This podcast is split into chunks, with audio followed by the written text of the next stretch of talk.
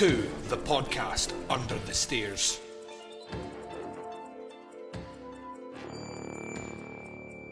Hi, everyone, and welcome to episode number four of the podcast Under the Stairs. I'm one of your hosts, Duncan McLeish, and I'm joined, as always, by the grave robbing Graham Humphrey. How are you doing, sir? I'm good. Uh, that, that's just a straight up lie because I wasn't actually on the last episode, so I'm not with you as always. So stop just lying to all our listeners. Uh, well, no, no. Um, in the grand scheme of things, on the episode numbers, you are on every single one of them. That was a bonus episode. Aye, all right then. Right. Aye, fair point. Fair point. Uh, for those that don't know, uh, we've just recently started doing some bonus episodes. They'll be coming out about once a month. And what will happen on the bonus episodes is we might get some guests in, or we might just do it amongst ourselves. But we'll pick a subgenre of horror, and we will talk about films which are either underappreciated or overappreciated within the genre. And none we'll- that are appreciated just right. None that are right in the middle. It's always going to be one way or the other. And then hopefully, what will happen is uh, we'll talk about them and put forward our case as to why we think it's overappreciated or underappreciated. And then you guys can go away, check them out, come back to our Facebook page, and let us know what you think. Um, we recorded our first one and it went up on Sunday. It was myself and the fabulous Jamie Jenkins. Um, and on that episode, we discussed slashers and uh, we discussed ones which we feel are underappreciated.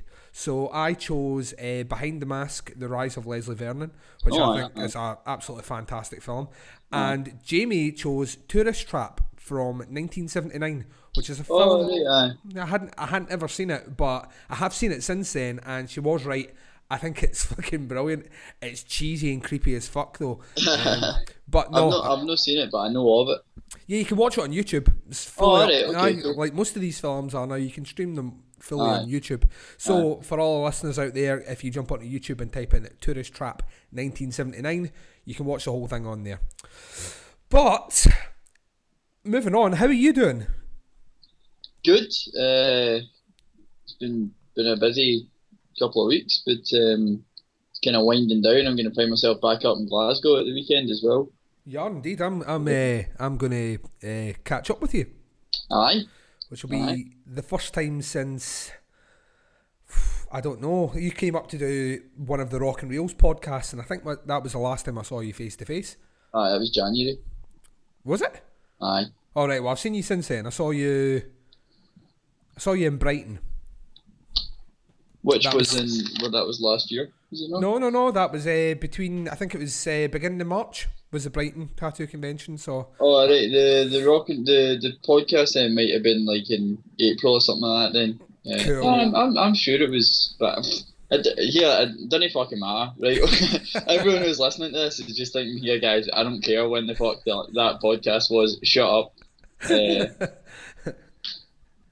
but But yeah, aye, so I'm going to be back up in Glasgow, um, uh, and that's this week coming. Uh, work's been pretty mad recently, but uh, I have had a chance to go to the cinema at last. holy shit! Um, I know what the fuck. Uh, I saw Insidious, oh right. um, and I saw About Time as well. Now, About Time's actually pretty funny. All right. I'm not familiar with that one. I think. It's the new Richard Curtis film. Oh fuck yes! Sorry, I am. I am. It's it's cheesy as fuck. It's like corny. It's you know predictable, uh, but it's nice and like it's well directed and it's well acted and everything. And you know it's like if you want something to go in and like you know nail you to the back of the theater, it's not that type of movie. But you know what? Grab your boyfriend, grab your girlfriend, whatever it is, go and see it. It's a good time. Except you, because Corey will fucking hate it. I don't think I'll. I don't think it's not the sort of film I tend to go and see at the cinema. If I'm, Nah, if me I'm. If I'm being Me honest. neither. Um, but nah, it was it was alright. But uh, went to see Insidious as well, and uh, I just can't believe how much it's just the first film again. I thought no. I, I I'll be honest with you. I, I'm I'm going to slightly disagree with you there. I just think that what the what it is is the third act of the first film for the whole film. You know what I mean? Uh, yeah, It's- no, I, I, I see where you're coming from, but like, I, I don't think that's the case because, like, I mean, you've got like, obviously, it starts off. Anyone who's going to seen it is probably have seen it. uh, Well, I've seen it by now, but I will still try and avoid spoilers as much as possible. But um, you know, it starts off obviously with that bit when he's a kid, Yes. and then it goes up to like the just after the end of the first movie, and then you've got all the kind of weird shit happening in the house, and then it gets to about halfway through the movie, and they start going into like the mad other reality and everything. It's just the exact fucking same. Like, it's not bad. I liked the first movie to an extent, and this movie was just the same, so I liked this movie to an extent as well. But they just could have done so much more with it. I think my, my, my biggest gripe with it now I, now I had arguably I had more fun this time than I did when I watched the first one. Um, the first one I genuinely thought the first half of that film was creepy. I, I really really felt I was uncomfortable when I watched it. Um, the second, well, sorry, the third third act um, just lost me. I didn't understand why they went and did what they did. Now What, the second. the, Twilight Zone. Yeah, the the, the, the further I think they call it um, when they go into the further, um, which to me is a giant black room with some spotlights kind of hung and a from the fucking ceiling, echo chamber. And pretty much everyone dressed in panto sort of fucking white makeup. Aye. Pointing at things that aren't there and talking to no one that's there. So that, that to me pretty much summed up the further. And um, in this film, I just thought, even I I know what you're saying, formulaic is is probably the right word. It does follow the same formula as the first one, but it's just the they camped it up to fuck. Um, like Patrick Patrick Wilson's character right from the start. I mean, they even use that to, to show the kind of distress of him being possessed. The makeup on his face is the sort of makeup you would see on stage at like the Aye. King's Theatre or something like that. Aye, yeah, it's, yeah. it's it's like it is honestly like a panto. That's that's it's like a horror panto. Yeah. And as such, I had a lot of fun with it. But in them doing that, everything that made that first one creepy. Uh, you know, like th- none of that was none of that was carried over. It was enjoyable to sit back and watch. You know, people once again pointing at things that weren't there. You know, The Rocky Horror Picture Show, essentially. pretty much, pretty much. Um, but all the all the kind of scary elements completely gone, and it was it was a. Once it, I hate to keep saying these sort of things, has horror elements, not a horror film. Aye. I mean, there, there were some really cool bits, like, uh, you know, like the, the idea of the old woman not being like some weird, creepy old witch, but actually like having a backstory and not being what you expected it to be and everything like that. I thought that was cool. But like I, I, I did think that was quite a cool element and, and I did think that it was really cool like when it gets to the end and stuff starts happening that ties in with the footage from the first movie. I thought that was excellent. I thought that was really cool. And I just wish that I'd actually because I've only ever seen the first one once. Oh, I watched so, it uh, again so- quite recently. So, well, see, that's what I was saying. Like, I kind of wish I had done that, just because I think it would have made those moments a bit more impactful, rather than Yeah. sort of like, is this from the first? Oh yeah, that's from the first one. Like, I think if I just of like, oh shit, that's that's that bit from the first one, I think it would have had a bit more impact. But I mean, it feels to me as if like it was the second one was actually written around about the same time as the first one I thought so as well. and, I, I and thought it just was. kind of waited a wee while to, to release it rather than it just being released back to back, which I don't think is necessarily a bad thing. Yeah, yeah. But um, but it did just, you know, for, for all its its um, positive aspects, it did just like I said, kind of had that sort of like right, okay, well, in the first one, mind we had this bit here, and then all of a sudden ghosts start appearing in the house.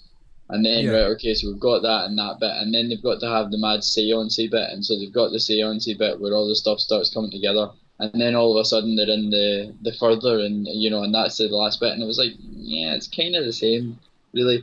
But like I said, I did think that the sort of main, I don't suppose you really want to say bad guy, but you know, the main kind of like demon thing or whatever it was and the second one's a hell of a lot better than the first one.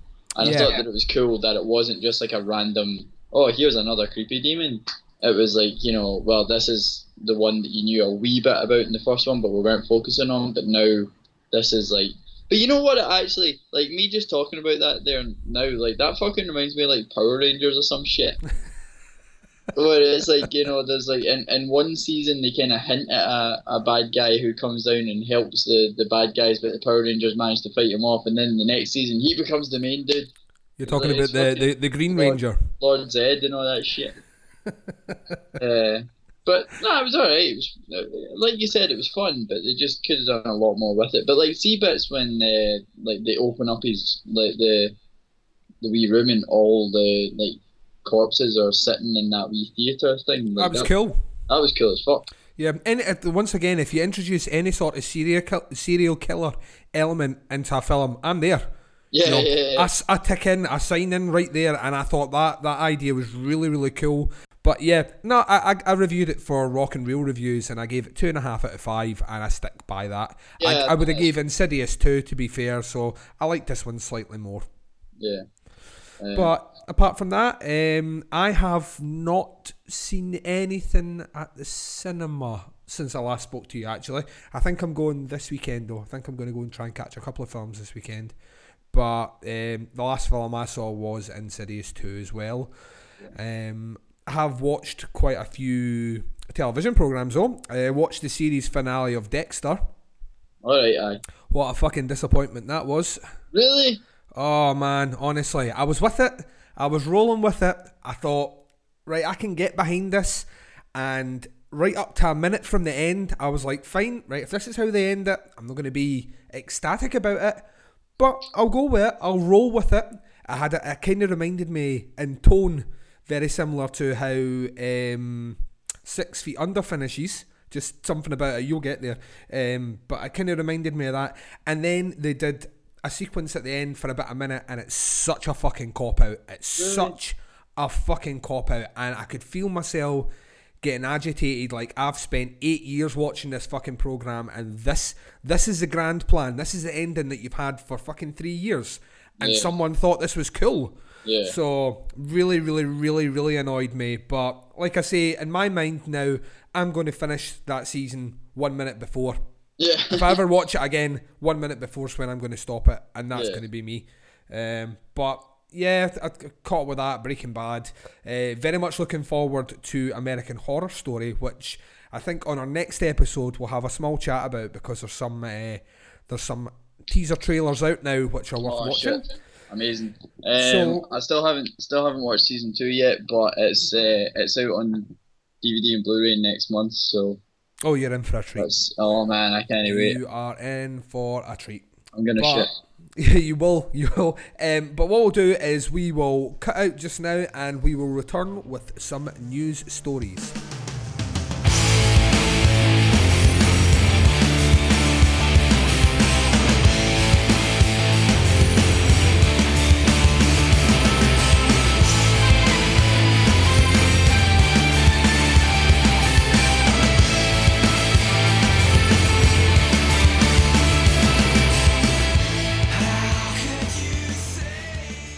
We're back, and uh, we're going to run through a little new segment that I like to call "News, motherfucker. Do you speak it?" And let's let's uh, take a look what's been happening, Graham, in the news. All our stories are supplied this week by um, shocktillyoudrop.com. Uh, mixing it up with old websites here, Graham. Uh, the first story plans for an American take on André Øvredal's 2010 Troll Hunter have been in the works since 2011 when I was gonna say, have they not already done that? yeah yep since wait this is pretty funny since Christopher Columbus secured the film rights.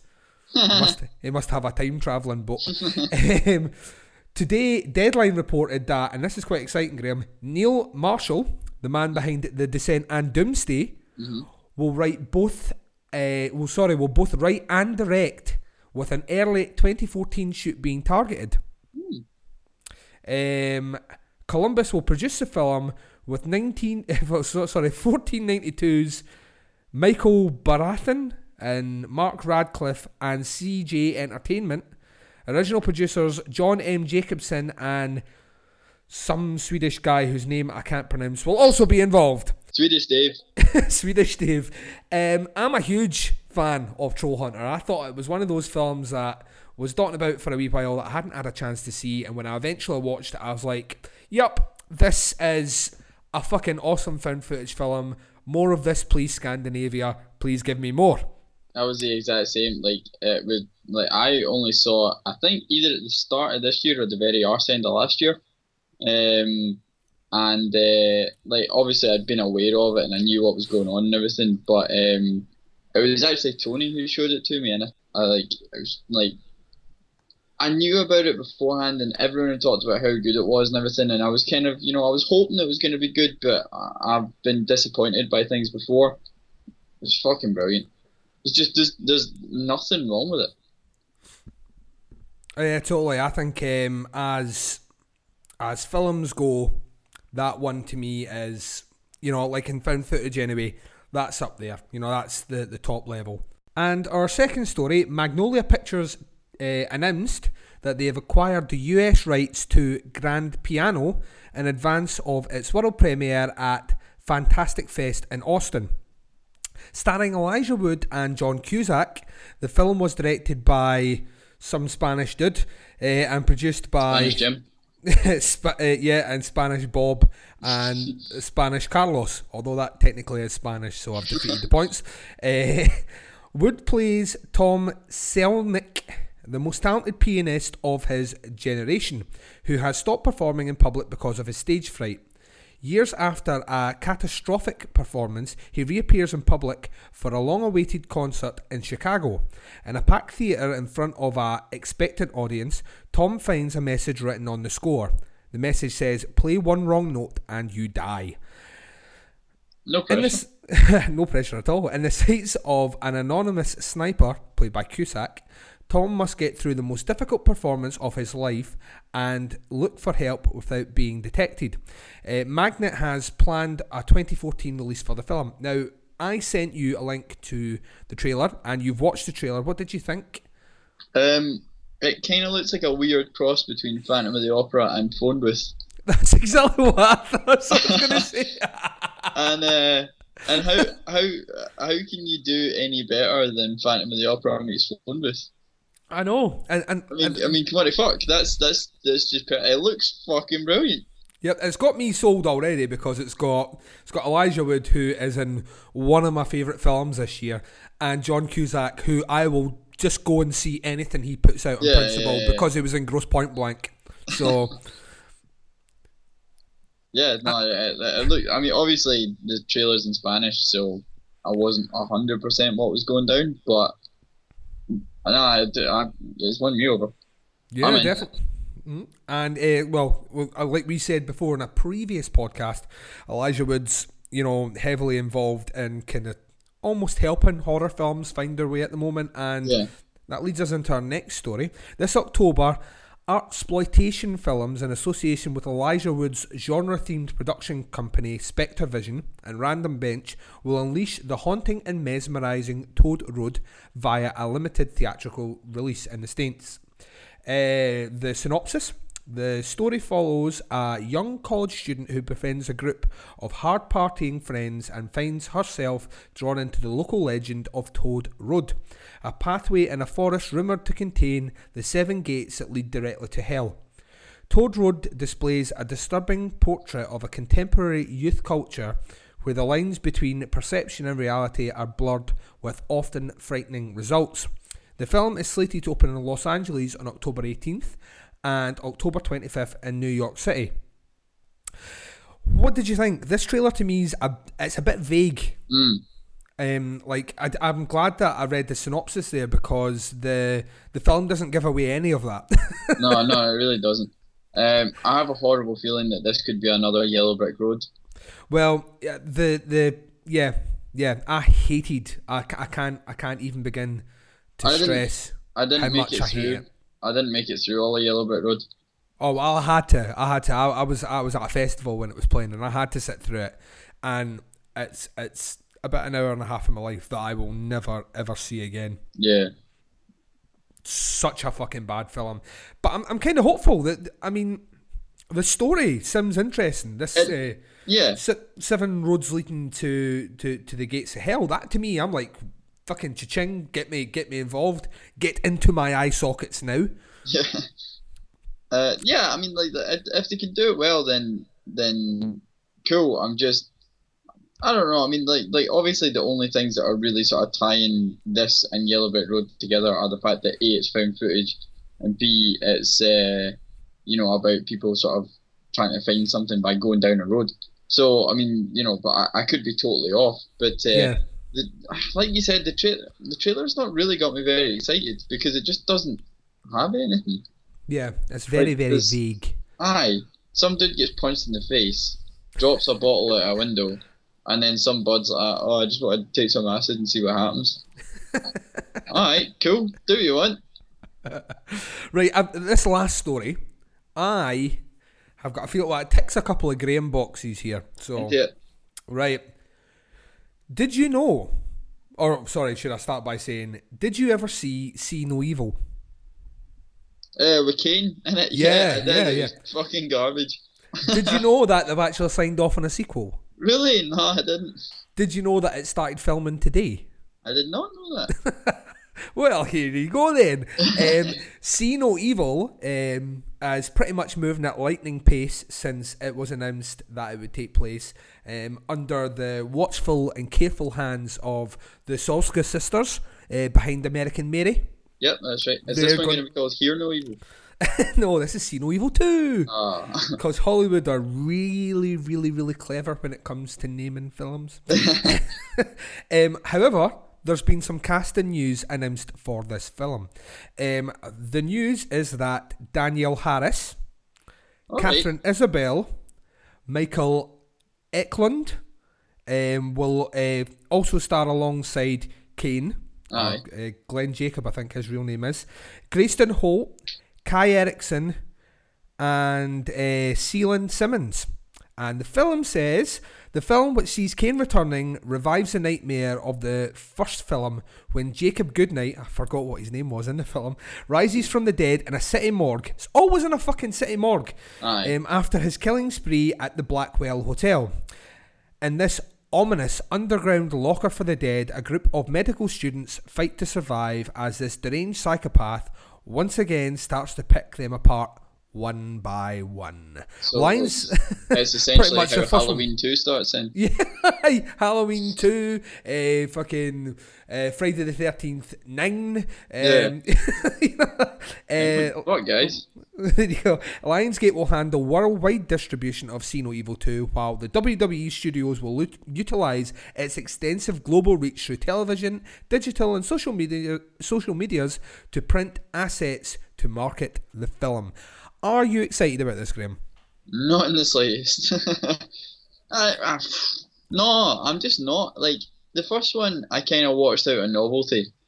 Um, just like, you know, alright, cool, I'll see what happens when Kane, that big sexy ball breaker, as you called him, um, uh, just kind of running about with a mad hook and see what happens. And it wasn't as watered down as I thought it was going to be. It's actually quite gory if for memory, a. yeah, if memory serves, I think it was actually an 18. Yes, it was, Uh, yeah. And it was pretty full on and stuff like that. So I was like, all right, okay, you know, fair enough. But did it do anything to really generate any excitement? Nah, not really. It was a generic slasher movie. This one sounds like, you know, like I don't, I don't really know why they're doing it. They're not even really cashing in on it because it's like it's been a long time since the first one was released. In 96. So, you know, we're. No, it, that? it wasn't in '96. It Uh, sorry, 2006. 2006. Uh, 96. Fucking before. Kane even appeared in the WWE. Two years before, sorry, one year. One year before he appeared in there, he was a slasher character. Exactly. Um, so I mean, you know, like the, uh, it just seems a bit weird. Like they're not really cashing in on any great momentum. It's not like it's got this huge following because everyone's just kind of like, meh, it was, yeah, meh. It just seems a bit odd. And I know that this one's just going to be another generic slasher. So am I excited about it? No, really. Will I see it? Probably. Um, but, Agreed. Aye, but we'll we'll see what happens. I guess I've been I've been wrong before, not very often, but it has happened. So uh, so we'll see what happens with this. And that concludes our news. And we will be right back after this trailer to review The House of the Devil. I can tell you like it. I love it. It's perfect. About the deposit, I'll agree to waive all the deposit stuff. You just give me the first month's down, we'll call it a day, all right? It's hard coming up with all that money, isn't it? Uh, it's gonna work out. You're not the one with $84 in a bank account and a check to write on Monday. You know what you should do? Hi, I'm calling in regards to the babysitter flyer posted outside my dorm. Tonight's big eclipse is now well underway. I feel a little weird just dropping you out here like in the middle of wherever we are.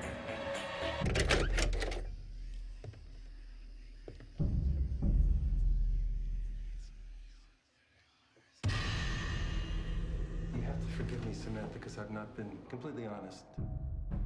We're from the desert, you know. You see, we we actually don't have a child. They lied to you. I know, They're okay, I know you're right. But it's $400. This equals first month's rent and then some, and all I have to do is sit inside and watch TV. This is huge. This one night changes everything for me.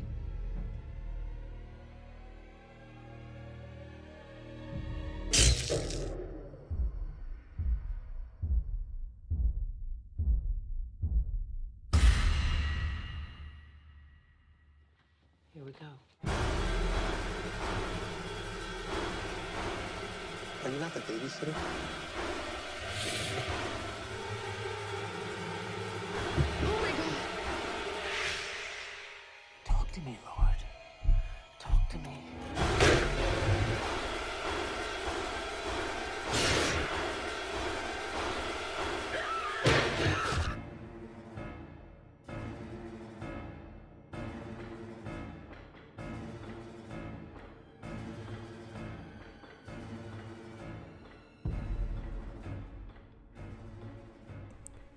And that was the trailer for The House of the Devil.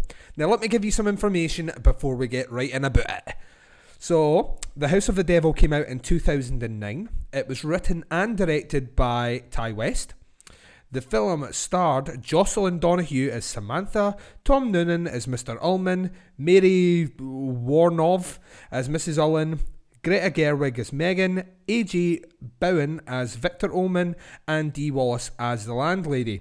Um, the synopsis of the film is In the 1980s, college student Samantha Hughes takes a strange babysitting job that coincides with a full lunar eclipse. Slowly, she realizes her clients harbour a terrifying secret. They plan to use her in a satanic ritual. So that that uh, pretty much spoils the film. That's not a go. synopsis. That's a fucking.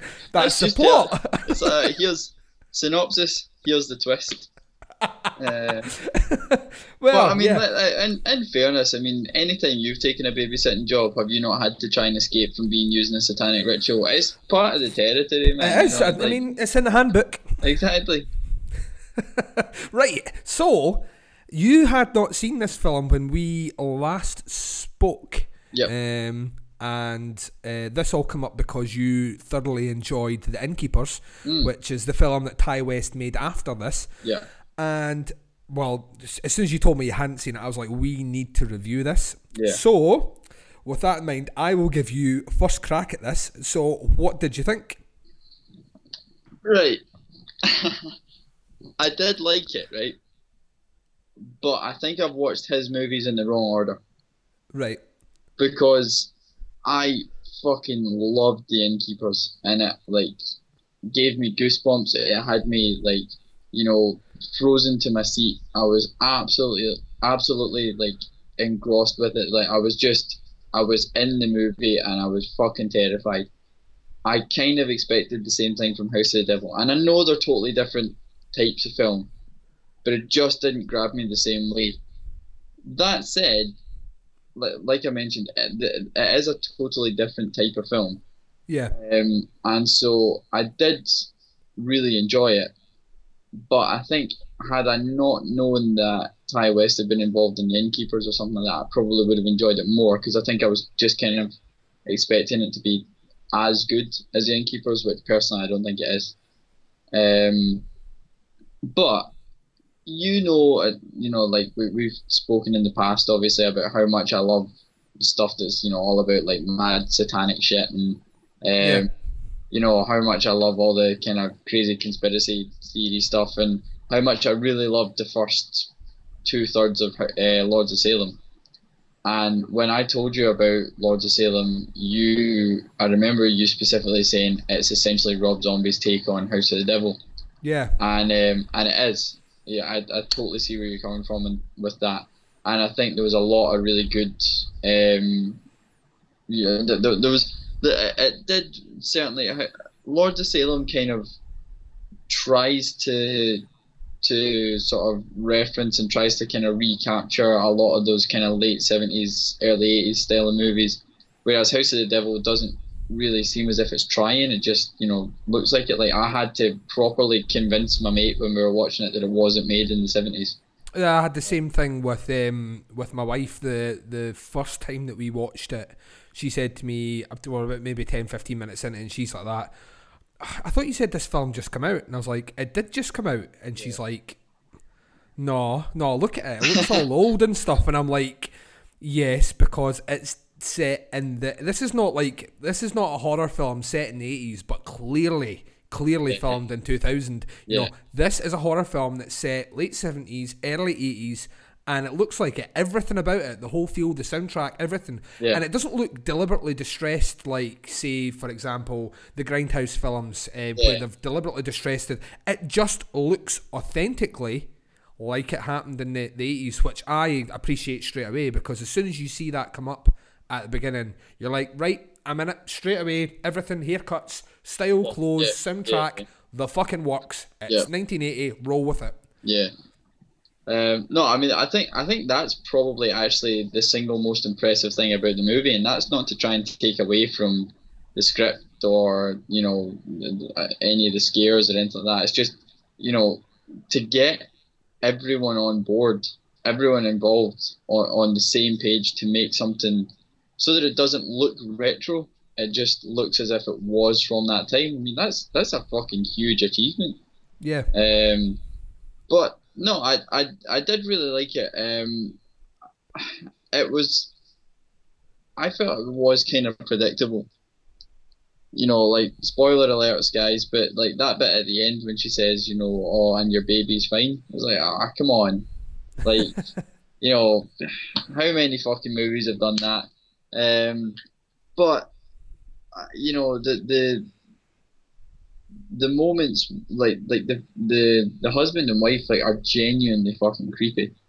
Yeah, Tom Noonan's plays that role fucking. That's that almost as a role designed for him. He Yeah. already looks pretty fucking creepy as is, but when he starts when he starts spouting off some of the stuff, you're just like, this is Yeah, quite unset, uh, quite unsettling. yeah, definitely. And like when, when she finds the photos and all that type of stuff, and she realizes that the the car that they that they drove away in is actually the car of this missing family and all that type of stuff. Like Yeah, you know, there, there are a lot of good creepy moments in it.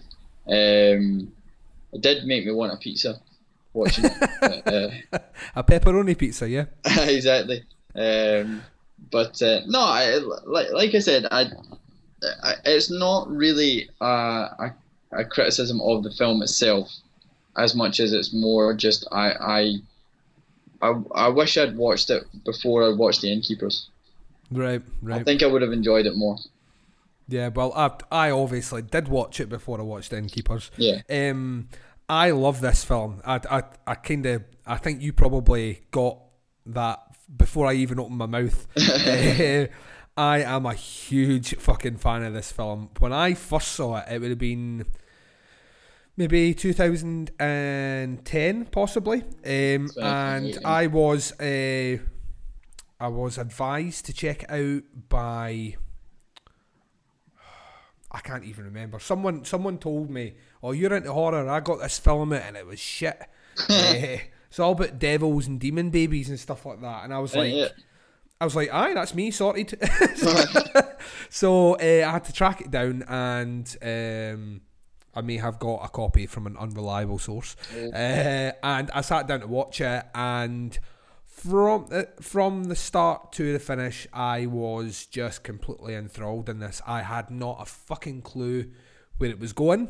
Um, the the story, which was well, the synopsis gave away the whole plot, really. Yeah. Um, but I just I, I, this is another this is another one of Ti West's apparent slow burns, um, where you get something you get a story and it slowly creeps up the sinister level as it goes al- goes along. Um, right from the start, where she receives a phone call, Yeah. um, just randomly, you know, she phones the number, puts it down, then all of a sudden, Yeah, you know, yeah, yeah, very, that- very, very creepy. Yeah, you know what I mean? yeah. I would never have taken the job at that point, but uh, traveling, traveling right through the, the, you know, when she's at the house and things aren't going quite right. Our friend drives away. Our friend gets stopped by AJ Bowen, which Yep, yep. once again, I, I keep saying every film I've seen AJ Bowen in, he's the fucking baddie. That's why I never, I never bought him in You're Next. Yeah. You're the baddie, Mister AJ Bowen. um, so, you know, and obviously, Never accept Bill- a pizza off AJ Bowen. never accept a pizza off AJ Bowen. Uh, that that's the moral of the story. Um, like you say, I think the acting's the acting's of uh, uh, you know a high standard. I think Tom Noonan, that that woman that plays his wife, that Mary Woronov, Yeah. she looks creepy as fuck. Aye, definitely. What I liked about this is just the, the, the kind of subtle things um, in the film. Like, I- I mean, the film kind of runs along, and they could have done the whole satanic thing without actually introducing some sort of demon, which they do in this film. And the makeup's actually really fucking good. Uh, is it? Yeah. This makeup in this film totally bosses fucking um, Lords of Salem makeup. Aye. It's easily better than Crab Baby. Oh, fuck. You- what you know is I that thing, man? what is that fucking thing? But the, the makeup kind of remind me a little bit of kind of Pan's Labyrinth. Aye, I can You see you're coming. Yeah, the kind of creature looked like an authentic. Didn't look like.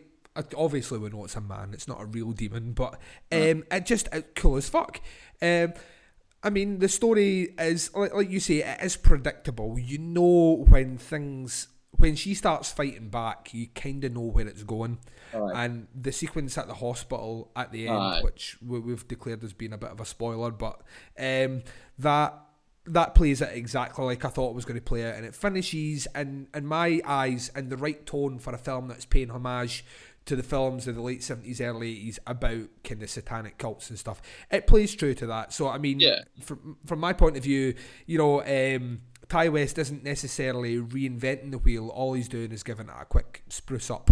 He's Yeah. cleaning it up and he's introduced. I mean, if you watch this film, I mean, the first thing I wanted to do when I finished watching this film was watch The Omen Yeah. and straight away watch Rosemary's Baby. Yeah. And I think that's obviously, those are main influences for him coming into that. It shines through the film. I think he's done it tastefully and respectfully. Mm. Um, funnily enough, I actually prefer this film to um, The Innkeepers, Nah. which is in reverse of what you in reverse of what you say. Um, Nah, nah. Just no, that, that's that's incorrect. Sorry, mate. Uh, as much as I and I do love the Innkeepers, I mean, I gave it a four. Um, this film to me just edges it. Uh, I, I, and I don't know if that's necessarily, you know, uh, because I watched it in a particular order. I just prefer this film. I think uh, it's. I, it's one of these ones that I like. If, like we said on the previous uh, on podcast number two with Innkeepers, we said if you did a list of kind of haunted house or ghost story films that people had to watch, The Innkeepers is on that list near the top. I would throw out that if you were watching any sort of kind of um, satanic baby, satanic cult sort of films, I put House of the Devil near the top as well as a modern example of a film that covers those those kind of tropes, Yeah. but does it in a respectful and well shot manner. Yeah, definitely. I like see the, the the the scene that really got me that I thought was really clever was when she's about to go into that room, and like it's when when all the mad stuff's happening and everything. She's carrying the knife about and all that. Yes. And she's about to go into that room, and just before she opens the door, the camera pans through to show you what's in that room. And it's like the, all the dead folk and like the big painted pentagram and blood and all that type of stuff. But just as Yeah. she's about to go through, the doorbell rings, so she doesn't see it. So we've all seen what's going on in there, and she right, doesn't see yeah. it. And that for me, it's not you know a particularly complicated thing. You know, it's uh, there's there's examples in all sorts of movies where um you see something that the main character doesn't or anything like that. But I just thought at that precise moment in that film, for Ti West to just give give us just a tiny wee bit of a glimpse of what's actually going on. Because you know roughly what's going on, but that just kind of it doesn't give everything away, but it just kind of cements in your head the idea that you know like it's it's definitely not right and that she is being used in some you know crazy like cat and mouse game that she's sort of aware of or she's just becoming aware of but um she's not 100% set on it. And it's not it's by no means the only film that gives the viewer slightly more information than the character. But from that point on you're just you're just one step ahead of the character because you don't know fully what's going on but you know just slightly more than what she does and um, I, I think I think that's a nice balance the fact that you don't you don't know fully what's going on but you know more than she does. I think actually is one of the things that this film's got got right that not a lot of other films do. Um, yeah. and it also heavy made me want a pizza.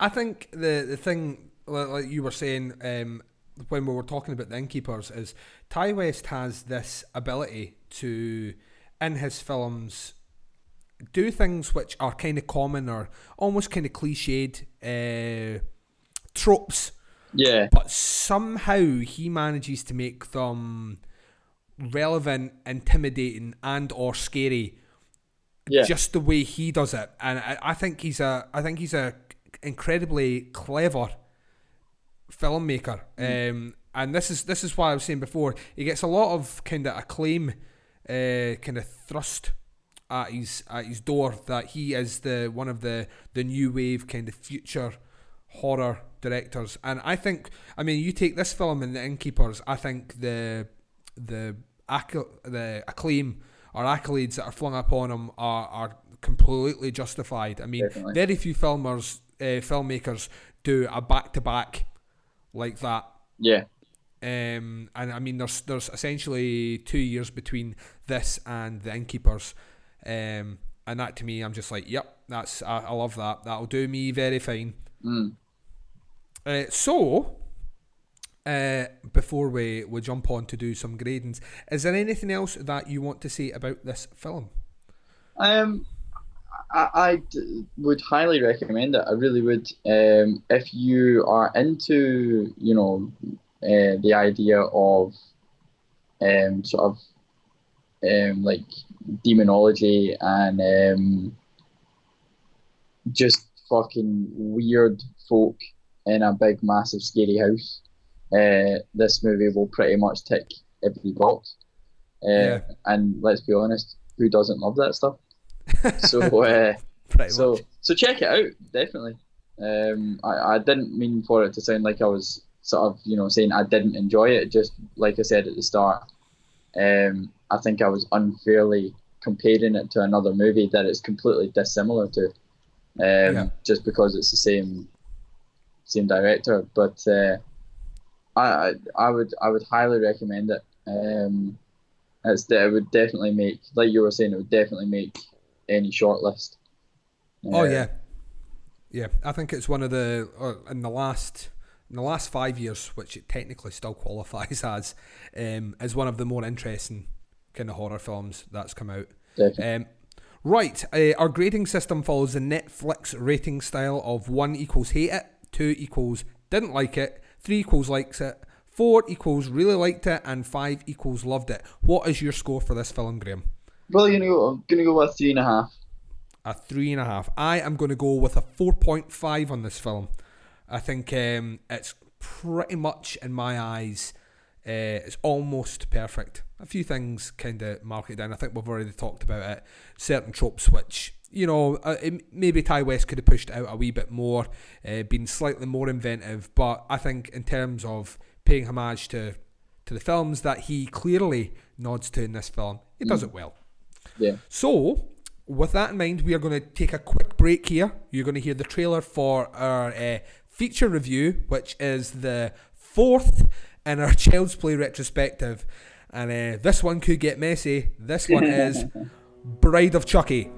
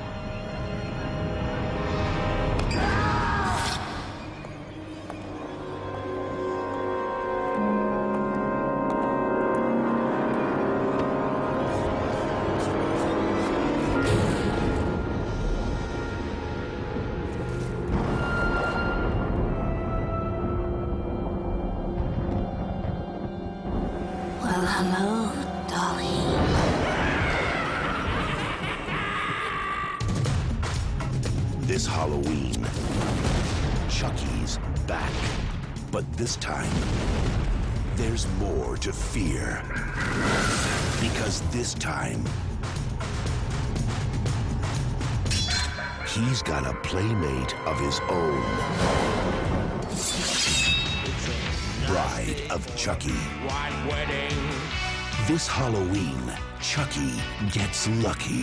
Barbie, eat your heart out. Nice day to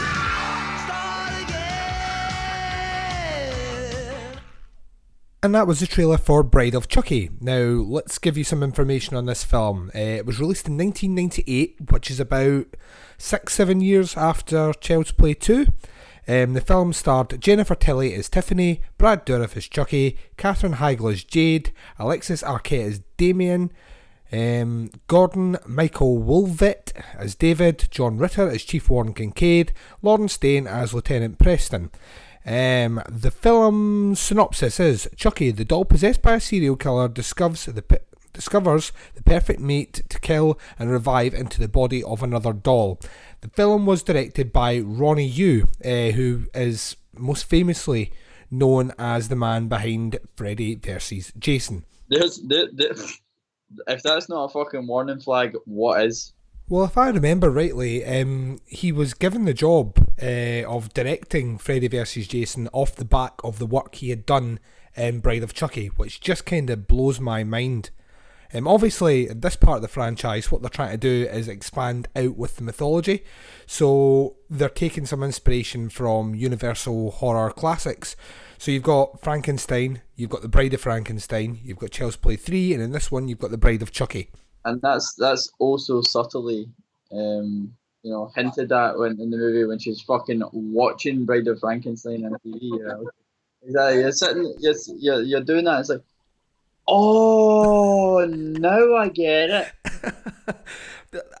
I don't. Right, what I'm going to do is I'm going to talk about things that I quite liked about this film before I pummel the shit out of it, right? Because uh, essentially, what I'm going to do is I'm going to take this film, I'm going to tie it to a post, and I'm going to use it as a fucking punching bag, right? But first, let, let, let me just talk about a couple of the things that I thought were pretty cool, right?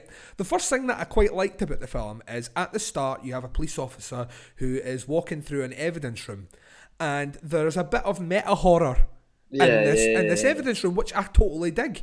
Uh, Again, it's not very subtle though, is it? I mean, well, a like, hockey mask and a machete. A hockey mask, a chainsaw, and then it's not even like you know, like the hockey mask. All right, okay, everyone knows that's Jason, but you know, like all right, it could just be a hockey mask.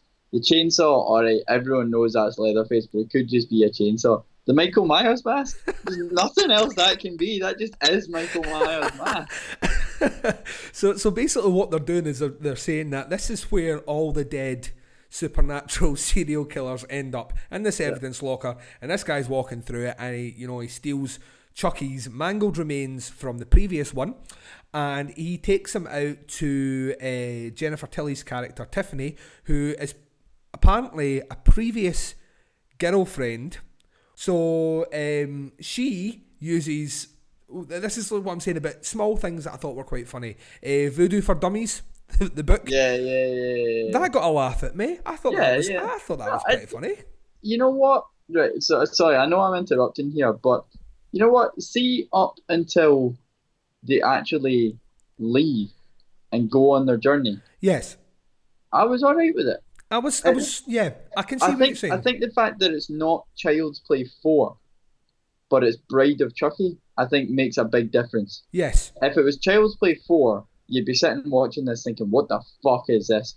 But the fact that they've changed the name to, to Bride of Chucky, kind of, yes, it's still part of the same franchise, but it's not.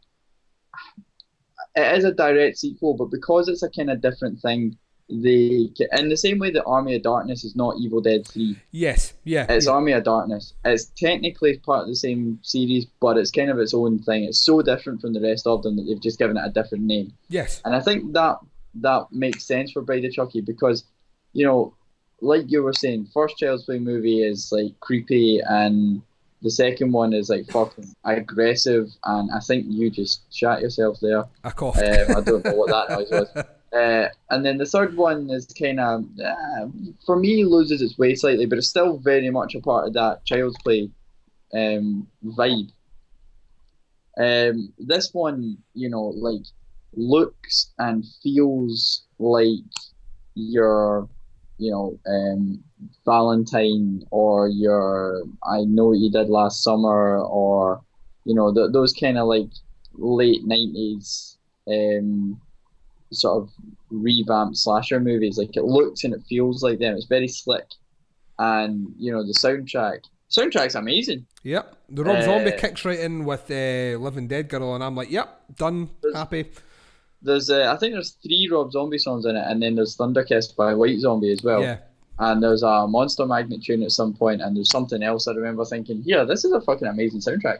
Um, but it's very, very typical of those kind of, you know, late 90s, early thousands, um, like sort of slasher movies. Uh, you know, you're, you're, you're, you're only two years away from Planets Collide by Powerman 5000 being on every fucking movie soundtrack. but, um, you know, like, so, so it's, if you watch it as one of those movies, I think up until the point where they actually leave on their journey, it's all right. It's not great. It's you know I'm not sitting there getting scared or thinking the acting's particularly amazing or anything like that. It's a you know relatively well budgeted kind of teen horror movie. Fair enough. When they actually when she becomes a doll as well and they start leaving on the, the journey and it, it just becomes a fucking mess. Yeah, I mean, I'm I'm kind of I'm kind of pretty much of the same opinion. I, I I could go with it. I thought you know there's humor in it, but then the last film had humor in it. Um, I I I could see certain things that I thought were pretty cool. Like Chucky coming back, Chucky, you know, essentially comes back and then finds a woman who's just as bad, if not fucking worse, than, Yeah. than he is. You know, with a voice that goes through me like Yeah, oh, yeah, like fucking laxatives. Um, she, she- but amazing rack, absolutely amazing rack. Horrible fucking voice. Um, but yeah, I think the, the, as soon as, like you say, as soon as they become, as soon as they both become dolls, and then they decide to go on this sort of kind of fucking killing spree on the road, I'm like, fuck this. You know, what I mean, straight away, I'm like, no, can't be doing with this. It's, it's too, too Chucky fucking works. cheesy. Aye, Chucky works because he's a doll and the rest of the people are actors. Yes. As soon as you start having the two main characters as the dolls, it just, it just, nah, it just didn't work at The all. The thing is, yeah, Chucky's menacing enough. That's the whole point. He is a serial killer who is now in a doll. That in itself is pretty fucking freaky. But now apparently anyone can become a doll. You, uh, if you've got Yeah, voodoo, yeah, if you've got voodoo for dummies, you don't fucking you don't you don't need voodoo priests anymore because it's written in a book. Anyone can become a doll. Um, See the- that bit when the when it's in like the honeymoon bit as well, and she fucking she throws the glass bottle up and it smashes that mirror, Yes. and, and the CG is fucking terrible. Oh, totally does not like- hold up. No, not at all, man. It's about as good as the effects from Space Jam. It's like fucking hell, man. What is this? And that sex scene is embarrassing. Yeah. But that's once again what the what the f- why the fuck are we getting And this? I don't, and I don't. I, again, like like yourself, I don't want to jump ahead because obviously we're going to do Seed of Chucky afterwards. But it's like it's the same as when Chucky's fucking wanking off in uh, in Yeah. Seed of Chucky. It's just embarrassing. It's it's like- not funny. It's it totally destroys any sort of integrity that the character's got. It's just embarrassing. It's just like no, what are you doing? It's uh, I remember uh, I can't remember which film it was we were talking about, but I remember a, a few weeks ago in one of the earlier podcasts I was saying that at some point down the line, someone has surely had to watch this film and thought this is a bad idea. yeah. You know, like someone involved in the creative process at some point has had to go, this is shit. But like, I they just seem to. If someone has noticed that they've just not fucking told anyone, it's like you, you know, seriously, guys, is this the best you could do? And all right, fair enough. I've never made a horror movie, So you know what? It's better than anything I've ever done. But this is by the same people who did Child's Play one and two. Genuinely fucking classic, you know, scary, angry, you know, fucking iconic horror. Yeah. What is this? Yeah. Yeah. Totally. I, I totally know where you're coming from. The the abandonment of, like you said, that they're no longer using the Child's Play moniker, so they can get rid of the Andy Barclay character. He now no longer means anything.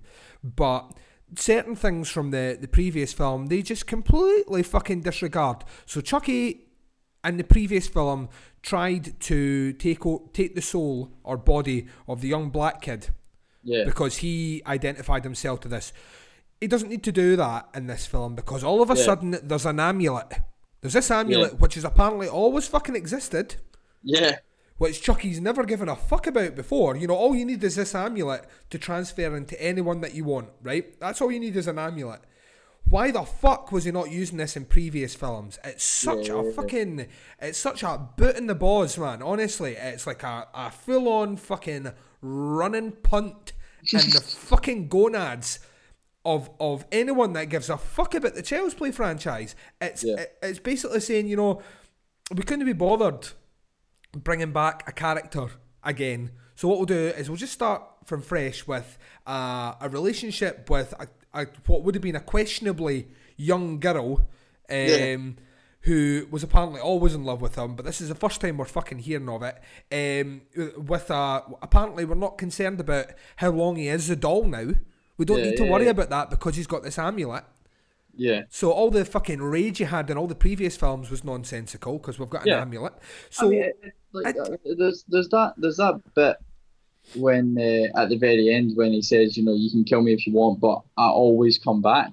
yes, And it's just like you know, I know that that's a kind of self-referential, like sort of in joke, but it's just like, but by putting that in there, you're actually kind of to me that felt a bit disrespectful to the towards the characters. You know, like it was essentially just the filmmaker's way of sort of saying we can just keep doing this as long as we fucking want.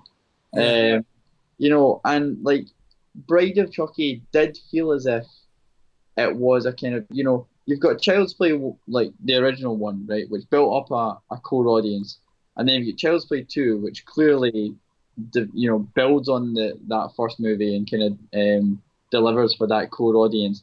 Child's Play three sort of goes with the times a wee bit and and changes from the other ones, but it's still part of the same franchise. This one did just kind of seem to be a sort of a case of I don't really give a fuck if you like the first one's like we've got a way of cashing in here and we're and we're just gonna roll with it. And they're fucking like totally upfront and in your face about that. Essentially just saying we're just gonna keep making these movies for money and I don't give a fuck if you like them or not because you're an idiot and you're gonna just keep coming back and watching them. pretty And much. it's like you know, it's like fuck off then. I'm you know that's it. I'm not gonna watch the next one, and then of course I did. Well, you had to really. Yeah. I'm, I'm, I actually feel really guilty about about forcing us to do these ones because, yeah. So essentially, to me, this film, you know, and it leads up to a fucking stupid ending, and you know straight away when you see that ending, well, we're going to be getting another film. Aye, and that that was another thing that like, see at the end of the first one, right? Obviously, the cop comes in and Chucky's alive and, and he's freaking out and everything, and she's like, you know, oh, do you believe me? And and do you believe me now? And he's like, yeah, but who's gonna believe me? And then, or that might be actually the other cop that says that, but you know, Yeah. like there's, there's that sort of like, you know, all this happened and and man, I know that it's true, but no one's gonna believe us. And then Andy Barclay's mum gets shipped off to a mental institute because they think she's fucking crazy. At the end of this one, the detective guy's just like, you know, oh, no one's going to believe this happened. And then he gets a phone call and he's just like, oh, yeah, they didn't do it. And you're just like, all right, cool. Yeah, I know, I know. It's like, what the fuck? It's Like- ah, It's like- it- really it's like, you know, bad. Uh, have you forgotten what you put in the first movie? Like, you know, you, you are aware that, like, this isn't a, like a new franchise. Like, you are aware that this is building on previous movies, aren't you? Because you know. just seem to have just fucking forgotten everything that you did.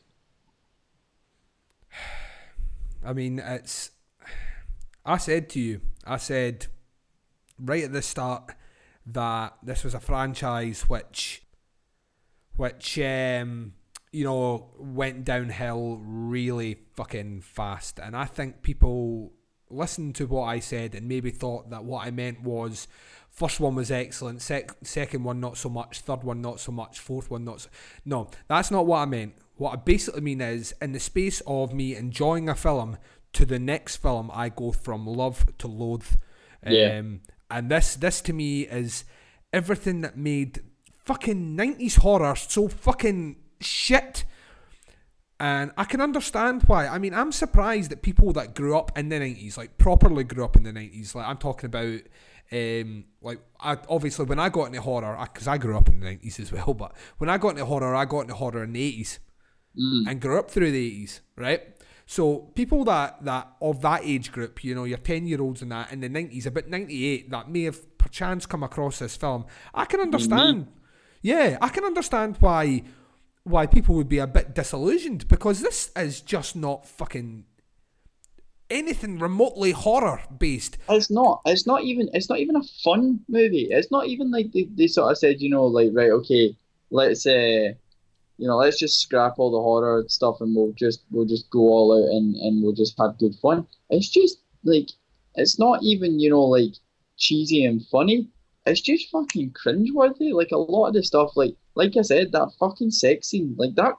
The film was bad enough, but that fucking ruined it, man. Yeah. And that line, "Oh, do you have a rubber? Look at me, I'm all rubber." Oh, like what the fuck, man? I That's know. not that, that that's that's not even funny. It's just like it's like it doesn't make any fucking sense. It's just like shut up, like fuck this. I'm going home.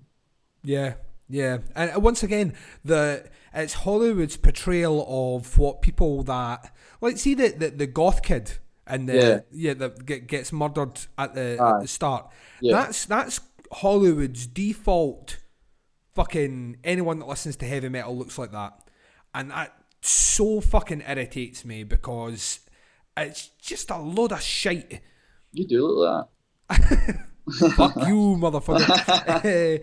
It's you know what I mean. It's just that kind of default fucking nonsense. Everything about this film is just unfunny. It's unwatchable. It is just fucking drivel. And as bad as this film is, I can't give it the mark that I want to give it because I need to leave that for the fucking next one.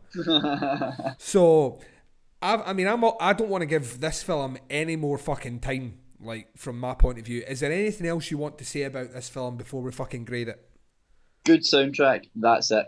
But I mean, you can get by that by just buying Rob Zombie's first album. Sold. right. So, using the same logic as before uh, with our grading system, I give this film a one. I absolutely hated it. What about yourself, Graham? I'm gonna give it a one and a half. The, the only the only reason that I'm going with one and a half is because for the first twenty minutes or so, I was willing to roll with it because you know, like I like the idea of her being before you find out that she's uh, you know like a, an ex girlfriend of his. I like the idea of her being like one of these people who's like so obsessed with serial killers that she's willing to, you know, go and, and actually hunt down the doll and all that type of stuff. And then when Chucky, and then you find out that she actually used to know Chucky, and he comes back and he kills that that mad goth guy and everything like that. I can't like. I was kind of thinking, you know, it wasn't in any way like scary or creepy or anything, but at that point, I was kind of thinking, all right, cool. You know, like this is one that's all about Chucky, and I'm I'm willing to roll with it. But then that's the thing. It's actually not all about Chucky. It's all about Tiffany. It is. And that's and, and it's fucking shit. She's a shit character. And Jennifer Tilly's voice does my head in. I think she's actually quite a good actress. I, Like, I would agree. I think but- she's. I think she can act. but she's just been given a really shit part. And it's like, you know so that's why I give it one and a half. Because I remember texting you actually yesterday or whenever it was, I was watching it. I was talking to you about something and I just kind of mentioned um watching Bride of Chucky. It's not as bad as I thought it was going to be. Yeah. And that was before I got to that point where she gets put in makes- Doll's body. that makes and as soon, sense. like, I mean, it, it really is from that point on. As soon as she is in the doll's body, the movie goes downhill from there because it becomes a movie about two animatronic dolls, and that does not work. So agreed, agreed, hundred percent, completely hundred percent agree. So one and a half. One and a half, right? So, I mean, we we are rapidly closing uh, towards the end of this retrospective. We're past the halfway mark. We have two films left to go. One being The Seed of Chucky, which we will discuss on our next episode, and then the episode after that, which will be episode number six, we will uh, finally finish with um, the long-awaited return of Chucky, The Curse of Chucky, which you've already seen Graham, and it's it's now out in America, and the forums that I follow, it's been it's been it's getting good reviews, man. It's getting really good reviews, so I'm super excited to see it. Yeah, the, the um, again, this is this is kind of jumping slightly forward and things like that, but um, it's I, I don't want to say too much about it, but I had kind of low expectations for it but um, I I genuinely enjoyed it. It's uh, I don't want to go into giving it a full review or anything like that because obviously we'll get there in a couple of weeks. But it really did um, sort of revive my passion for the the Child's Play franchise. It almost like for the first three quarters of the movie is almost as if the first lot of movies haven't existed, and then like the last chunk just ties everything together. And again, I don't want to say too much, but yeah. nah, you, you'll you'll love it, man. I can't wait to see it. I can't wait to see it. But I'm really looking forward to talking about it. It's going to be awesome, and we will have Jamie Jenkins back to join us on that, which will mm. be really, really, really fun. Um, because I know you miss her, Graham. You miss Jamie. I'm speaking to her still, just not about these movies. right, we will be back after these messages to close out the show.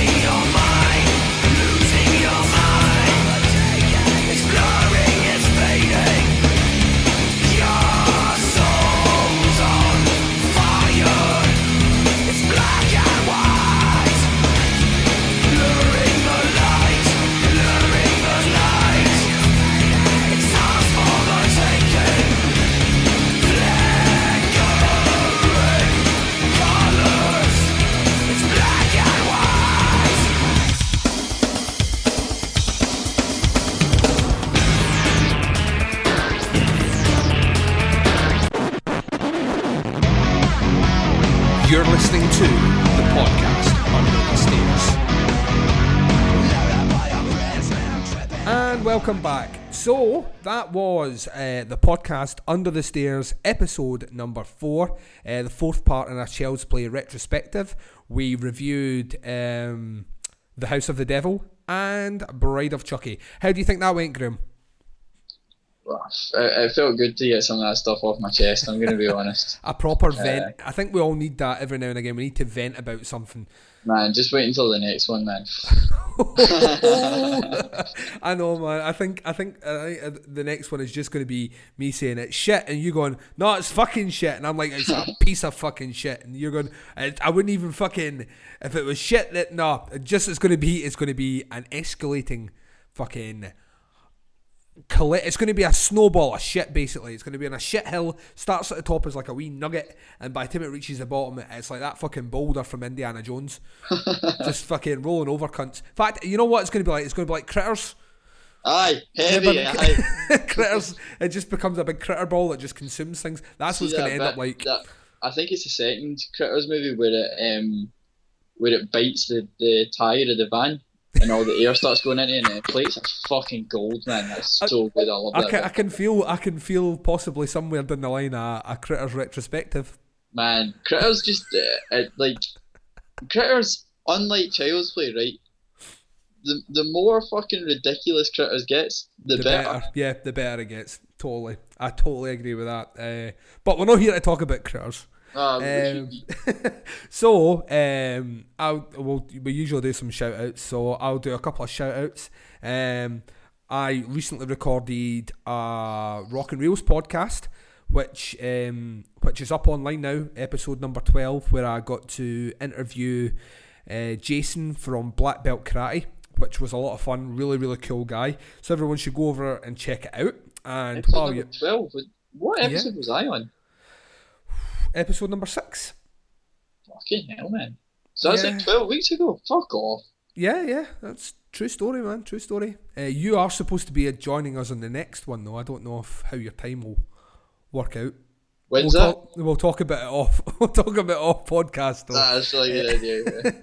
yeah. um, yeah, so you should all go over and check that out. Also, I recently interviewed Oderus Urungus from GWAR. It's a, it's a fucking hilarious interview. It's over on the Rock and Reel Reviews website, so you should all go and check it out rockandreelreviews.com. Uh, big shout out. The message that Dave sent me the, earlier on when he sent that email to everyone. Yes. And I replied and he was like, oh, sorry, Graham, must have sent that to you by accident. Fuck you, Buchanan. Valid point. Justified, but fuck you all the same. D- Dave actually is a, a he is a active listener of the podcast under the stairs, so he will get Oh, that message. hi, Dave. um, big shout out to the guys at Devour the Podcast, uh, David, Jamie, and Bo. Uh, they're currently doing their Nightmare on Elm Street retrospective, which has been a lot of fun. They're getting to that depressing end of the scale now, though. I'm afraid. Uh, I, I fear dead, for. man. See, see that bit, like, see that bit when he fucking kills the guy in the video game. That's amazing, man. It's such a fucking stupid movie. It's a retarded movie, but it's it's excellent. It's not like Dream Child, which is just you know like. Is Dream Child the one that's got Alice Cooper in it? Is his dad? Yes, yes, yes, yes. That, that's cool, but the rest of that movie kind of feels like someone ironing your face. like it's just it's just it's just no fun. It's just it's not. It's just a horrible experience. Is it? Is it? Uh, is Dream Child the one where? Dream Warriors is uh, is number three. The Dream Master is four, something like that. Hang on, two seconds. I'm gonna sit in next. to you. I need to find it. Where are you? Where are you? Where are you? It's the one. It's the one after. It's the. It's the one after. Uh, Right, aye. Dream, Dream Dream. Warrior, Dream Warriors is three. Dream Masters four. Dream Child is five. So yeah, five's the one that like you find out that his mom was raped by all the people and like Alice Cooper's his dad or some stupid like that. It's fucking pish. Is it? I think so. Is it not? No, no, I don't. I think you're Am I, get, am I getting the two of them mixed up? I thought it was. Uh, Four and five are pretty much the same. They're both shite. I can't. There's only one way. This is going to annoy me now. I'm going to edit all this down. uh, Alice. But but what I was saying uh, is Freddy's Dead is stupid and it's cheesy and it's not scary and that bit when he's like fucking riding about on a broomstick like one of the mad witches at the Wizard of Oz. That shit's amazing, man. It's so fucking stupid, but it's amazing. He was in number six. Freddy's it's dead. So is it Freddy's Dead? Alright. Yes. So, so Yeah. there you go. But uh, yeah, so so they're currently they're currently trolling through that just now, having a lot of fun. The Skeleton Crew just put up a new one. Uh, they did uh, I know what you did last summer retrospective to mark the end of summer, which I didn't. I know I, last summer movies. Oh, there's only three, is there there's, I didn't even know there was fucking three. I thought there was two. 'Cause I know what you did last summer. I still know what you did last summer. I still know what I knew that you used to know. I, That I, I, I always, I always, summer. I'll always know what you did last summer. Oh shit, that's right. Aye, aye. A fucking stupid nonsense. But anyway, yeah. So You know that I know that you knew what I knew that, that you did that summer. so, so they put that up. Uh, I've recently been listening to the Terror Dome, which is a, a new podcast. They they pick a film and just fucking go for it. It's been really really good. And uh, today I finally got a chance to listen to Banana Laser. They've got Yeah. the fucking best name for a podcast ever. um, and they're currently working through Friday the thirteenth retrospective, but they're doing it in chunks. So they're doing it in errors. So like the first four films are an error, the next four error, you know that sort of thing. Yeah. Um, so you should go and check all those guys out. Um, also, while you're at it, Gary Hill uh, put out a a new Cinema Beef podcast uh, with uh, the lovely Jamie Jenkins, and it was a Exorcist. Uh, well, look at the whole Exorcist franchise as well as the mighty spoof Repossessed. Which love Repossessed, man. Love Repossessed. Love that film so much. Yeah. In fact, when it finished, I was like, I need to see Repossessed, and the, the only way I could see it was once again on YouTube. Uh, Uh-huh. So I recommend everyone goes and everyone goes and checks that out. Repossessed on on YouTube, solely for the fact that me and Gene Okerlund and Jesse the Body Ventura are in that film. That's right. It's amazing, man. So uh, yeah, plenty of podcasts out there for you all to to check up on of our, our podcast friends. I'm I'm anxious because Gil and Roscoe haven't put out anything in a couple of weeks, and it's Let's forget about them. Move on. but um, yeah, this is this is uh, it's been it's been good talking to you, man, because I've, I've not had a chance to speak to you in a wee bit, and uh, it's, it'll obviously uh, our, our next podcast we're, we're going to be we're going to be talking up some shit, um, and and uh, yeah, I, I- needed to start I needed to have a pre-vent before the big vent coming up, um, but. With that in mind, uh, would you like to say goodbye to our listeners? Goodbye. Until next time. and we will speak to you very soon. Bye, everybody.